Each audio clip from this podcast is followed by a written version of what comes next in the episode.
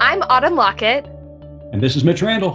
and you're listening to Good Faith Weekly. Welcome to Good Faith Weekly. And on this episode, Autumn and I are going to catch up, talk about uh, the current events of this week. And then later on in the pod, we're going to be interviewing Dr. Amber Schmidtke, who is a microbiologist and immunologist from Kansas. We've had her on the show before, and she is filled with incredible information concerning COVID 19 and now the vaccine. So you want to stay tuned for the interview. Autumn, how are things uh, in your neck of the woods?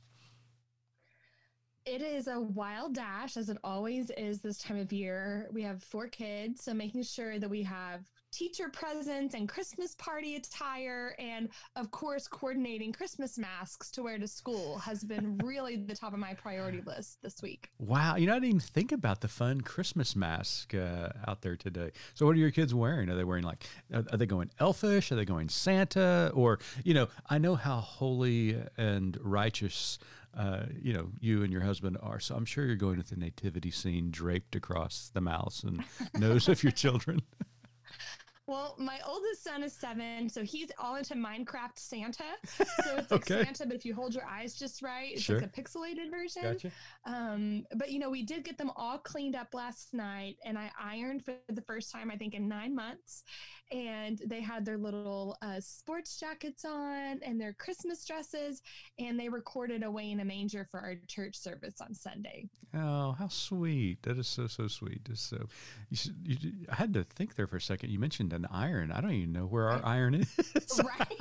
I had to go. Ours was making a funny smell. It was like I don't really know what this is. oh my goodness. So well, good. Well, I'm glad the kids are, are having that experience, and, and that'll be really enjoyable. Well, in the news this week, uh, some interesting stories. Uh, first, what is going on at the Wall Street Journal? Uh, uh, an op-ed was written targeting Dr. Jill Biden, uh, calling her or basically requesting that she does not use the title doctor because in this journalist opinion, and it's hard for me to call this person a journalist, uh, but in this person's opinion, um, that holding a PhD is not the equivalent of being a medical doctor, and therefore the uh, the the title doctor should not be used when talking about her. It was And how do you feel about that, Dr. Randall? you know, uh, it. I, I, I, I love the fact that I have my doctorate. It's nice when people call me Dr. Randall, but when people ask me, I tell them to call me Mitch. Um, it is something that I worked hard for. It's something that I put a lot of time and energy in. Um, I'm proud of of, of that achievement. Um, and you know it- is also a sign of respect. Uh, and to me that is that is at the heart of this this article that the wall street journal published is that if dr biden were a man i don't think that article would have gotten published by the wall street journal. I think simply Oh, for the not. fact that dr jill biden is a female uh, that it was even allowed to see the light of day in their publication. Um, and so you know I, I was really blown away by it i thought it was it was nonsensical and rude and just shouldn't have been printed in the first place Yeah, and and to like what end? Like I don't understand what the purpose of it was. Like it's just it's so ugly and you know as a woman um i can speak that I, do not have a doctorate um so you don't you can just call me queen really if you want. okay yeah well we can do that yeah you and beyonce we'll just yeah we'll, we'll lump you in there Right. Um, but you know, we deal with a lot of imposter syndrome anyway Mhm. when we find ourselves in places with even, you know, other women and men who we are just as qualified, you know, to be in the room with. It, it's hard to, you know, speak up, to sit up at the table, and then to have someone um, really put words on what we think is going on underneath the current, you know, underneath the surface of of every room that we're in. It's just harmful. Yeah, absolutely. And speaking of harmful, uh, protests broke out uh, over the weekend in Washington, D.C., our nation's capital. Those uh, uh, groups that are supporting President Trump's attempt to thwart our democratic system by overthrowing the election. Uh, gathered in our nation's capital to protest, and for the most part, they were peaceful. But then it got ugly, and uh, part of the the most uh, I guess egregious part of their protest is them ripping off Black Lives Matter signs from uh, in, from doors of churches, in particular Asbury United Methodist Church, who has a long history of civil rights advocacy and work within our nation's capital, ripping those signs off and burning them in effigy. Uh, and it was a horrible sight to to look at. Uh, it just uh, reinstates that whether you think President uh, Trump is a racist or not, the very fact that racists think he's a racist should say uh, all there is to to, to that uh, conversation. But it was just despicable. I mean, just you know, just for them to do that shows exactly who they are. Uh, I will say this: I haven't lost one ounce of respect for them.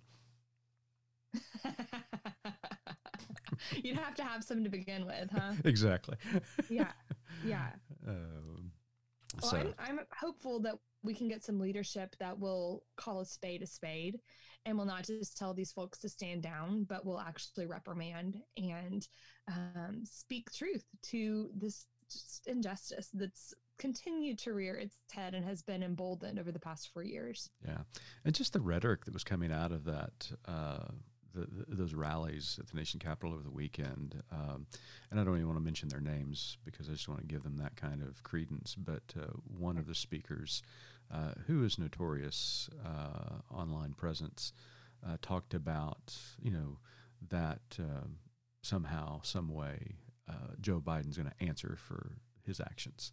And it was just this, the, it wasn't even a veiled threat of violence. And it's like, if, if they're really going to say that, uh, it's time for the Secret Service to start doing what the Secret Service does and start investigating people when they Right. make these kind of statements. So, And I'm Uh, hopeful that they are. yeah, I am. I'm hopeful too, and I'm just. I'm right. I you know I agree with you. I'm, I'm ready for some sense of normalcy uh, because the last four years have been abnormal, and I had to continue to keep reminding myself this is not normal. And uh, hopefully, with a Biden presidency, uh, that they'll they'll go back to their old ways of just arguing. Go back under the rocks where Yeah, right, out. exactly. So, um, but there's good news uh, in the headlines this week that uh, the vaccine is being rolled out all across uh, the globe. Uh, Britain was the first to uh, approve a new vaccine, and citizens in the UK started receiving it last week. Uh, uh, American citizens started receiving the Pfizer vaccine this week. And so it's just been really, really nice to see people on television and photos of them and reading about it in the newspaper. Uh, people starting to get the vaccine. It's just, it's really wonderful to see. Yeah, it is. I have several friends who work in healthcare and have watched their selfies with their band aids rolling Mhm. out. And so far, you know, uh, they've been really good about sharing how it's, you know, what their response to the vaccine has been. And you and I both have a coworker who was in a trial um, a few months ago, and you know, it was interesting to read his account. But so far, people are just saying a sore arm and you know a bright smile that maybe this is um, sort of a a bright spot and we can start moving back toward normalcy. Yeah. There was uh, just this morning uh, uh, in the Thursday headlines, uh, there were two health care workers in Alaska that had reactions to the vaccine. Uh, they were serious, but uh, nothing life threatening. Uh, they were watched um, and observed uh, after receiving the vaccine. Uh, one of um, the individuals said that they just felt flushed uh, about 10 seconds after receiving the vaccine, but uh, they're doing well uh, and Yeah. full recovery. Uh, but um, you know, I, th- I think this is this is going to be great, and so we're looking forward to it. Uh, as soon as uh, you know, here's what we should do: is uh, when we get the vaccine, you know, we need to bring a microphone along, and, and we can record it and uh, do that for the Yes, pod. I love that. yeah, that- that'd be great. I'm happy to do it. Listen, if Al Roker can like film his colonoscopy, why shouldn't we film our vaccine? Another vaccine's rolling out. I heard on NPR this morning the Moderna one is getting Mm. really close. They expect the FDA to approve it for emergency use, and Mhm. it, um, you know, according to all the reports, has even less side effects hmm than the Pfizer vaccine, and it's not quite as fussy about storage and all that business. So Mm. just exciting, and our conversation that's going to follow this and this uh, conversation with Dr. Schmidtke is just enlightening um, it, it's always great when a, a microbiologist is giddy, and she's giddy. she is giddy about this vaccine, and uh, and not to oversell it, but you and I were just in awe of our conversation with her.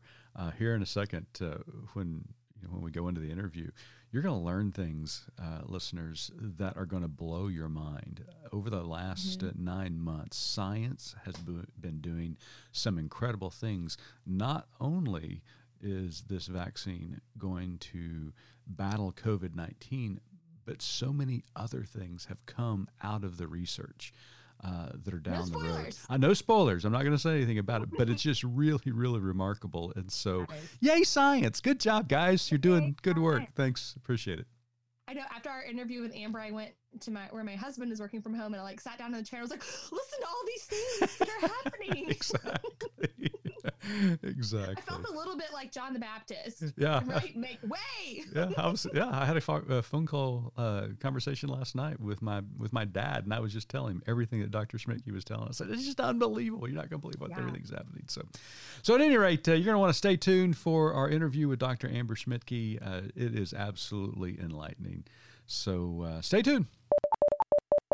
Welcome back to Good Faith Weekly. And on this episode, we have our very first return guest. We're so excited about this. Encore. That's right. Dr. Amber uh, Schmidtke is uh, tuning in all the way from Kansas City, Kansas, uh, just outside of Kansas City, I should say. Uh, Dr. Schmidtke was with us early on during the pandemic and did a great job explaining exactly what the virus was, educating us on uh, precautions during that time. But we've had so many months pass since then, and we find ourselves in the middle of the darkest wave yet of this pandemic. And we thought, during the holidays, uh, because people are traveling, there's a temptation to get together, and this large wave that we're seeing, it would be great to have uh, Dr. Schmidtke back on the program. So, Dr. Schmidtke is a medical educator and science communicator. She is uh, her degrees are in medical microbiology and immunology, and she is an absolute delight. So, Dr. Schmidtke, welcome back to Good Faith Weekly. Yay, thank you. What an honor to be your first repeat. Yeah. Um, I'm glad to be back. Well, we're glad that uh, you're with us it turns out you were right about 100% of the things that you told us. um, and so we wanted to have you back to get some more predictions. Hmm. Autumn, are you, are you saying scientists actually know what they're talking about? I mean, yes.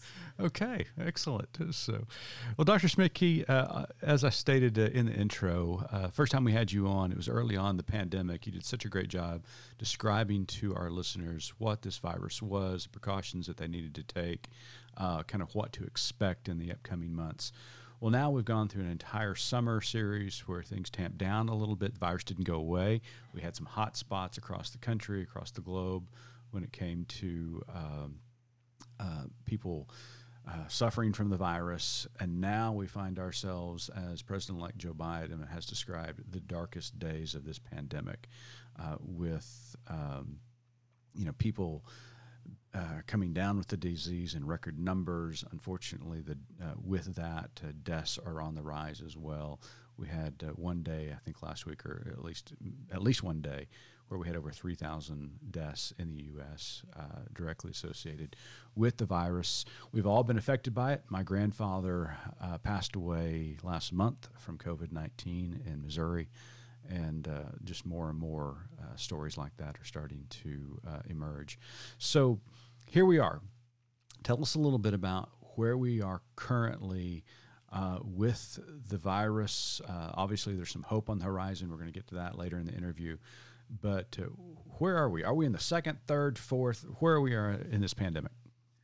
Sure. So I think it, the way I've been describing it is we're still in the first wave mm. um, because we never really got this virus under control on a national level. We've never gone back down to baseline.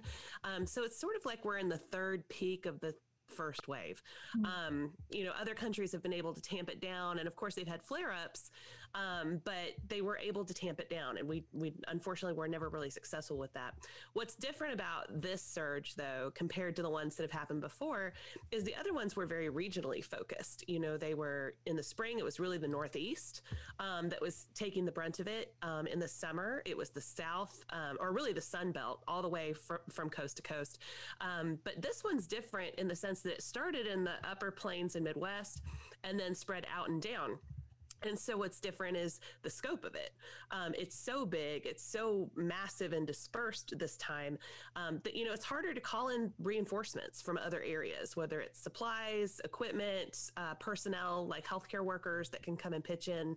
Um, you know, everybody is needed where they are, so it's a lot harder to lean on one another um, when you have this surge happening the way it is. So, what I heard you just say there, uh, and you mentioned the upper plains, um, it's not a good idea for thousands and thousands of motorcycle rider, uh, riders to get together in South Dakota uh, without masks and social distancing.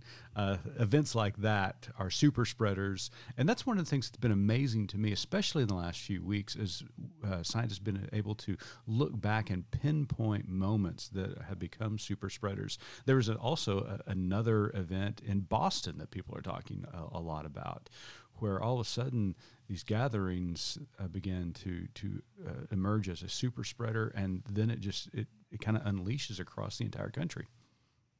Yeah, and you know what's interesting is, uh, you know, as far as the Sturgis rally, I don't think that the rally itself was the problem. Mm-hmm. The problem was the people that then went into restaurants and bars to hang out with each other, right. um, sort of ancillary events attached to the the larger event. Mm-hmm. Um, the event in Boston was a conference of, uh, I think it was medical professionals, right. um, and being in that indoor space together for long periods of time what you know the indoor piece is really the thing that sort of links all these things together um, in terms of the spread of the disease. Mm-hmm. and so again i'm generally speaking i'm okay with outdoor rallies and things like that. The danger is when you go inside. Yeah. um, and and so that's where we worry about that. Yeah. Yeah absolutely. So the last time we talked we talked um, sort of about nationally what was happening, and we also talked sort of in your own community. So, can you tell us a little bit about how your local community looks versus um, the the national platform? Sure. So right now, uh, my husband is in the Air Force, and we're stationed at Fort Leavenworth, Kansas, and which is just outside of Kansas City. Uh, we love it here. We asked to come here, um, and so we're excited to be back. Um, but what I've noticed is there's kind of a lack of mass culture in my community. Um, not necessarily the Army. The Army is great at this stuff, um, and it's a paradigm where people obey orders, which is kind of great. Um, but um, the surrounding community, you know, it's it's a fantastic town, but there has been a reluctance to abide by the mask mandate that's been set forth by the governor, um, and each county had the opportunity to opt out of those mandates, and so that's been a little bit disappointing. And you know it's unfortunately really kind of limited where we feel comfortable shopping where we co- feel comfortable ordering food from we want to mm-hmm. support our local businesses as much as we possibly can we want them to survive this pandemic but it has made it a challenge um, but I, have been real heartened by how the army in particular has has taken this as seriously as they have um, you know, we've always known to lean on each other during difficult times, and you see that in the pandemic as well. Um, so even if we can't gather together in people's homes, there's fire pits every Friday where people gather. We're all six feet apart from one another, but we just need that sense of community. And I, have always been uh, had such admiration for the way that the military family takes care of itself. You know, Dr. Schmidtke, last week we had uh, John Barry on the podcast, and John wrote the book, The Great Influenza. Uh, he um, detailed the events of the 1918 pandemic. And it's hard. It, it's a little bit of apples and oranges here. Uh, but one of the things that was interesting was that virus moved so rapidly, so quickly. It was so contagious, and it caused so much devastation that I mean, people were were, were fighting to try to lock everything down. Now there were some some spots, such as in Philadelphia, where they they didn't lock down soon enough, and the virus exploded in those cities. But for the most part, because it was so detrimental and devastating to communities, I mean, people were looking at closing things down. People were wearing masks. They were trying to shut that down, shut the spread of the virus down as quickly as possible. You mentioned a little bit of a reluctance by some people in our communities uh, to do that. Um, are the safeguards still the same as when we talked back uh, in, in the spring? Uh, social distancing, masking, washing of hands. Uh, are, are, those the safeguards that we need to be practicing? Don't get into groups. I mean, we got the holidays coming up, and we just got mm. through Thanksgiving. We've got Christmas next week. What are your suggestions on staying safe uh, today during this dark wave? Sure. So a lot of the same public health precautions that were put forth back then are still in place and recommended. Um, as we've learned more about the virus, um, it doesn't seem that fomite transmission or contaminated surfaces are the main driver of infection. It is more of the respiratory droplets and airborne um, sort of transmission routes. That's not to say that we don't need to continue to clean surfaces, but I, I don't know that that's the best place to invest your money if you're thinking about um, how your business is going to survive. Um, for example, I'd really rather you get a great ventilation system for your building.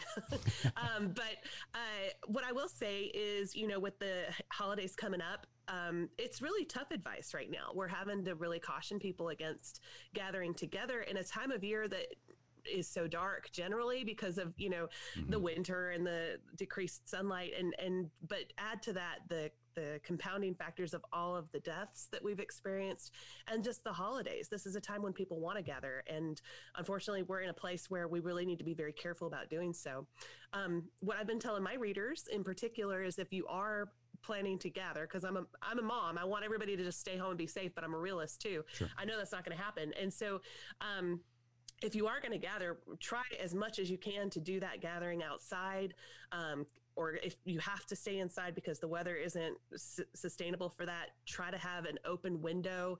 Um, anything you can do to avoid rebreathing the air that somebody has just exhaled is what you're mm-hmm. trying to avoid um, because that could potentially be carrying viral particles.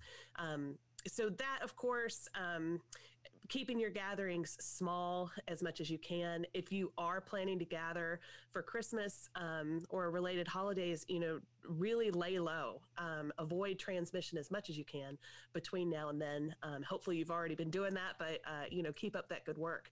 So, yeah, I, I, wish I had faster solutions for a lot of the things that we're experiencing, but just because a solution is slow doesn't mean it's wrong. Yeah. You know, President elect Joe Biden just the other day talked about his first 100 days in office, uh, which will begin in January. He talked about the importance of wearing mask for those first 100 days. Um, because there's been such pushback we live in a state, uh, Autumn and I do, of Oklahoma, where the governor has resisted uh, and almost defiantly uh, resisted a mask mandate for the entire state. And similar to Kansas, then you have municipalities and townships that are making that decision on their own. But if my town decides to have a mask mandate, the town right next to me doesn't. You know, there's some crossover there, obviously, especially in my metropolitan area.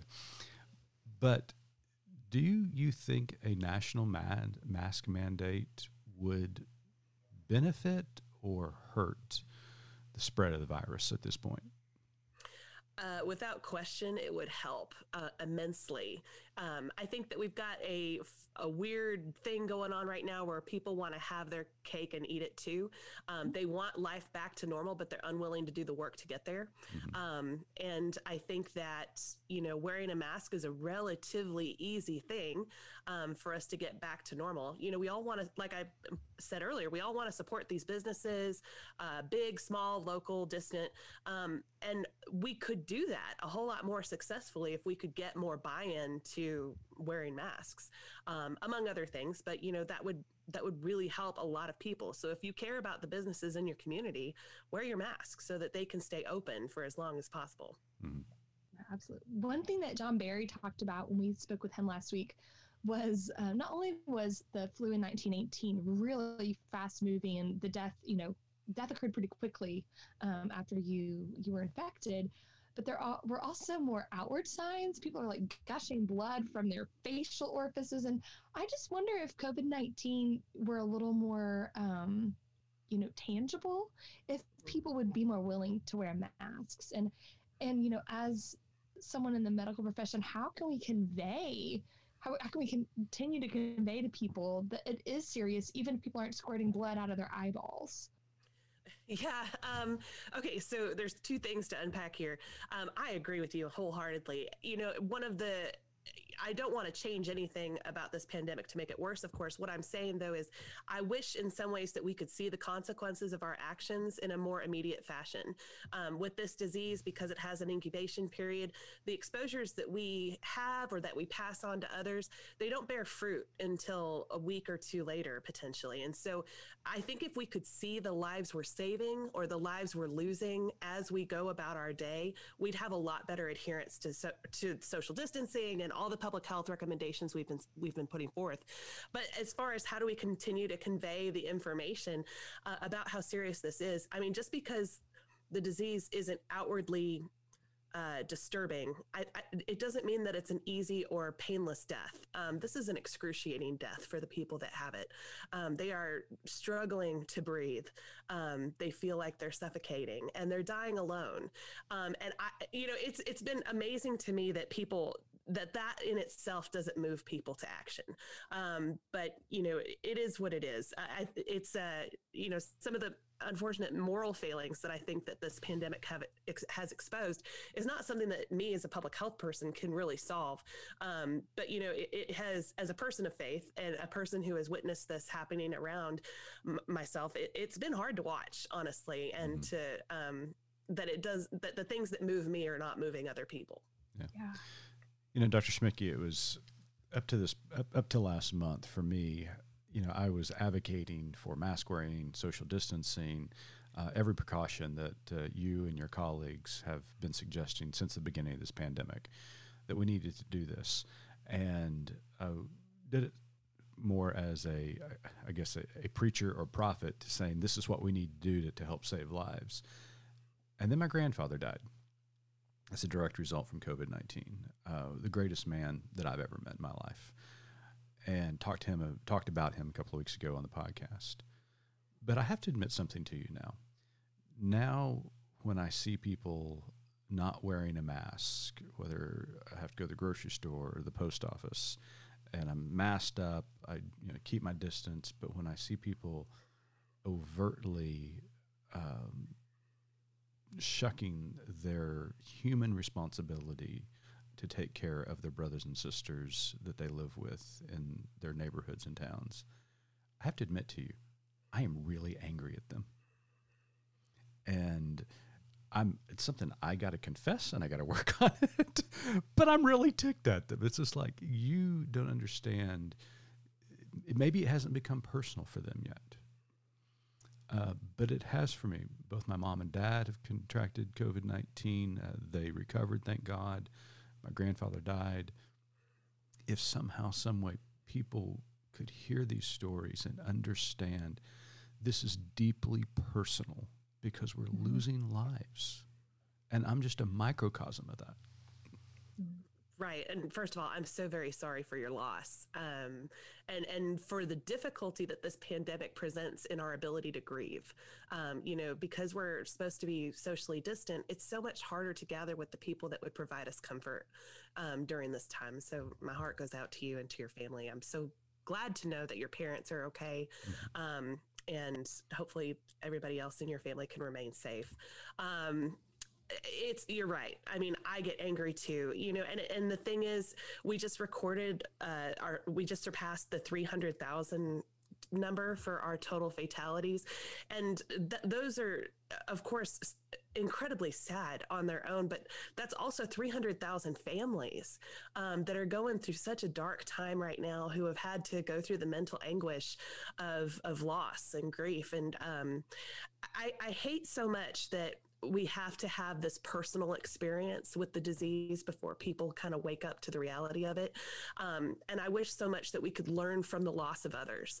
Um, and really, what I've been imploring my readers and followers to do is honor the lives of those we've lost by making the decisions that they no longer can mm-hmm. um, in terms of um, the safety precautions and the care for your community, like you're talking about, you know, having love for the, your neighbors and um, our brothers and sisters that are out there fighting this infection on the front lines, or checking out our groceries for us, or doing all the things that it takes to keep this country and this community going um, at great personal risk. So yeah, I agree. And I, am sorry again for your loss. I'm sorry for your anger.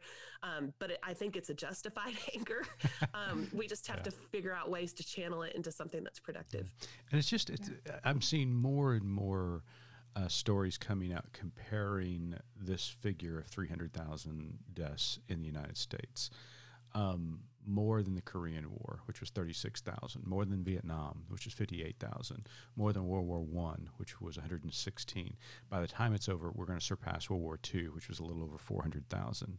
Uh, thank God we're not going to get anywhere close to the 1918 pandemic or the Civil War, which was at 750,000. But this is a major, significant moment. And I just want people to come together to, to, to battle this thing. This thing has been politicized. Uh, I'm going to lay blame where I think it's deserved, and that's at President Trump's feet. He politicized this early and often. And this is not, this should never have been politicized. This is something that, sh- that should have brought us together and that we could combat this thing and, and prevent it. And it just it never developed. And I'm hopeful the future that we can come together. Um, but I'm afraid the cat's already out of the bag on it, and we're going to have to deal with it. But uh, the the numbers themselves are just a, just astronomical at, at 300,000. So, but there's hope, Dr. Schmidtke. Uh, yes, just yesterday, uh, there was the vaccine. People walked around actually with band aids on their arms after receiving the first dose of, of, the vaccine. So tell us a little bit about the, the vaccine and, and what you know about it. Sure. So, my goodness, you know, usually uh, Halloween is my favorite day on social media. I love seeing all those kids in their that. costumes. I love watching them grow up, um, friends or kids of my friends and such. But yesterday was the most joy I have experienced on social media because I am connected to so many doctors and healthcare workers and and such. And seeing them get their vaccine and knowing what that means was um, just such a morale boost. And you you see glimpses of the future that we get to have. Um, um, and I, you know, it's the beginning of the end of this pandemic, mm. and and the end of the pandemic is not going to be an overnight situation. It's going to take months for us to get there, but this is much needed hope, um, and I'm so excited for it. Um, so this vaccine, um, there's so the Pfizer one has been authorized. That's the one that's going into people's arms right now. Um, the Moderna one is probably going to be authorized this week. Um, and what is neat about these two vaccines is they're a different technology than we've had in the past. Um, you know, usually we put like sort of dead versions of a virus into a vaccine and we use that.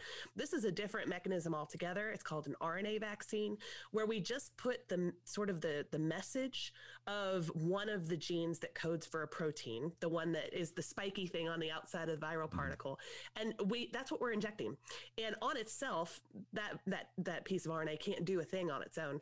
Um, but when it gets into your cells, your ribosomes, which are the little proteins that make other proteins, um, they see it and they they start making it. Um, and then that gets put on the outside of your cells and your immune system has a chance to recognize it. Um, what's cool about this though is that it has implications for uh, something like a universal flu vaccine. I mean can you imagine just getting one shot and being done no for, way. Really? I mean, for like 10 years 15 years? That'd oh be my gosh that would be um, amazing but also the HIV vaccine. We have never had a successful HIV vaccine, wow. and I cannot tell you how many lives that will save, how many, how much. Um, suffering that will prevent um, what a big deal that could possibly be so um, what's really kind of exciting about this time is it was only a year ago that we had the first documented case of COVID 19 in a patient in China. And in that time, we have sequenced the genome of this virus. Um, we have uh, made not just one, but at least three vaccines that are close to emergency use authorization and several to follow. And we're already deploying it. So it's been an incredible breakthrough of science and, um, you know, ingenuity and things like that. And, but because of the crisis of this moment, there's been a lot more willingness to try new things. And that's what this new technology of the vaccine is really, um, I think that's going to be the most profound impact is the way that it will touch every other way that we combat illness. Wow, that it's is a exciting. vaccine renaissance. it is. I'm sorry. I, I, am nerding out in a big way, but I am so excited for this vaccine. And uh, it's just, I can't say enough good things about what this means for us. So it, I had a quick question. I have a, a kiddo who's in, according to some of the like the British, they're they're categorizing their um like not a comorbidity, but, but, people who are at risk, I guess, are higher risk with COVID differently. So um, my seven year old has epilepsy. And so, but he's seven. And so far, this vaccine really is just for people 16 and older. Can you speak to when our little ones might uh, be approved to get this? Sure. So, you know, typically children aren't included in a lot of vaccine trials, um, and pregnant women aren't included in vaccine trials. And just because of the ethical sort of thing about this, you know, like how how are how do we wrap our minds around doing this with people who are in sort of a delicate position, right? And so um, we don't have a lot of data on what's going on with kids. But the thing about an emergency use authorization is it does not mean that it's been FDA approved. They still have to submit data to the FDA. So we will probably be getting more data on children. They may be expanding their cl- clinical trials now um, to look at that sort of thing. I talked about it with my kids. I asked them, would you be interested in participating in a trial if it was offered to a child like you? And they both said yes. Um, and I, you know, part of me, of course, is a very proud parent, but I, I, I hope that's genuine. Um, but what I will say though, Autumn, is you know, I don't think that kids uh, without a comorbidity are going to be very close to the front of the line at all. Um, but the fact that your child has a condition um, may move them up, um, which of course would provide great peace of mind, I would imagine. Um, I think that so far, thankfully, um, the more severe cases of COVID 19 have not manifested in children. Um, we have seen, you know, more rare instances where, of course, they do require hospitalization or something like that, but um, not nearly to the same extent as older populations. So I think that that's really where the priority is right now. They're also a lot better at wearing their masks. yes, they are. just not blown away by the, this. I really thought this was going to be a struggle for kids, but they are all about it. I'm I mean, my goodness, there's so much hope for our future when you see how well the kids have done with this. Come on, if, if when if I was a kid and you know you told me to wear a Zorro mask, I would have done that, you know, twenty four seven. I would have been fine with that. Yeah, we do have baby Yoda masks and all kinds of. But my kids, you know, we don't take them to the store very often, but we popped in for something and someone had their, you know, their mask under their nose, and my three year old goes on your nose, like, on the shopping cart. Mitch knows Ingrid, so he, he knows she's a sass, and the person moved it up. That's right. That is amazing. I love it. Uh, it was great. Well, Dr. Schmidtke, there is hope, and thank you so much uh, for being with us today. Um, it's been a, a, a, long year. 2020 is winding down. Uh, this virus, this pandemic, has taken its toll on everybody. Uh, but as you said, you know, even in the midst of this deep darkness that we have been encountering over 2020, there may be some really amazing things uh, evolve from it. And that is something to put our hope in and to get excited about as a new year uh, begins here in the next few weeks. If you want to know more about Dr. Schmidtke's work, uh, you can go to Amber Schmidtke, PhD, dot substack.com. Uh, she is uh, monitoring what's going on in Georgia. She is formerly from Georgia, used to work for CDC, and there is great, great information uh, there at her website. Uh, she's a great educator and communicator, so make certain uh, you log on to, to her site. Dr. Schmidtke, there's always this final question that we ask uh, our guests, and I know you've been looking forward to it since we began this conversation. So, Autumn, take it away. Are you going to get the vaccine? No, I'm just kidding. That's not the question. Of course you are. Um, our motto at Good Faith Media is there's more to tell. So, what is your more to tell? Um, uh, what I will say, so yeah, first of all, yes, I am getting the vaccine as soon as it is made available to me. But okay, so but before you get to that, I got one question about that. Okay, because right, especially the Pfizer vaccine, they have to keep it at like Arctic temperatures. Mm-hmm is that thing that cold when it goes in my arm? Because I'm totally going to get it, but that seems no, really cold. That's just how they store it, right? Right. right. Mm-hmm. Okay. Right. And so, you know, when they take it out of the, the, the deep cold storage, they have to administer whatever they've pulled within the next few days. Mhm. Um, and it can be stored at, at refrigerator temperature at that time, but for transport and for long term storage, it has to be kept at that ultra cold temperature. Right. That'll have important implications for reaching some of our more far flung communities, like our rural communities, uh, where those refrigerators, or not refrigerators, but those ultra freezers may not be available. Um, so, but I, the Moderna vaccine that's coming up right behind it doesn't require that ultra cold storage. So Right. that's why it's so important that we approve not just one vaccine, but several vaccines Sure. to meet all of those needs. Um, my something more is I as we have this vaccine and as we're heading towards the end of this pandemic and I'm very grateful for that this is something that is going to be studied for decades to come this period of time. And i've been thinking a lot about the history of what we've experienced. Of course living through history is no fun whatsoever as it's happening. Um, but we need to leave a record of what happened um, for the people who are going to study this so that we can learn from it and prevent this sort of um, massive disruption of our lives from happening again. So, what I would tell people who are listening to this podcast is write down your stories of what happened in this pandemic. Mm. And whether that is a social media post or a blog post or you submit your essay to some publisher or something like that, we need to to, we need to provide a record of what happened so that people like Dr. Barry um, or Mr. Barry, forgive me, I don't know his title, um, who wrote that book that you talked to last week, have something to write about so Mhm. that we can learn better from what happened this time.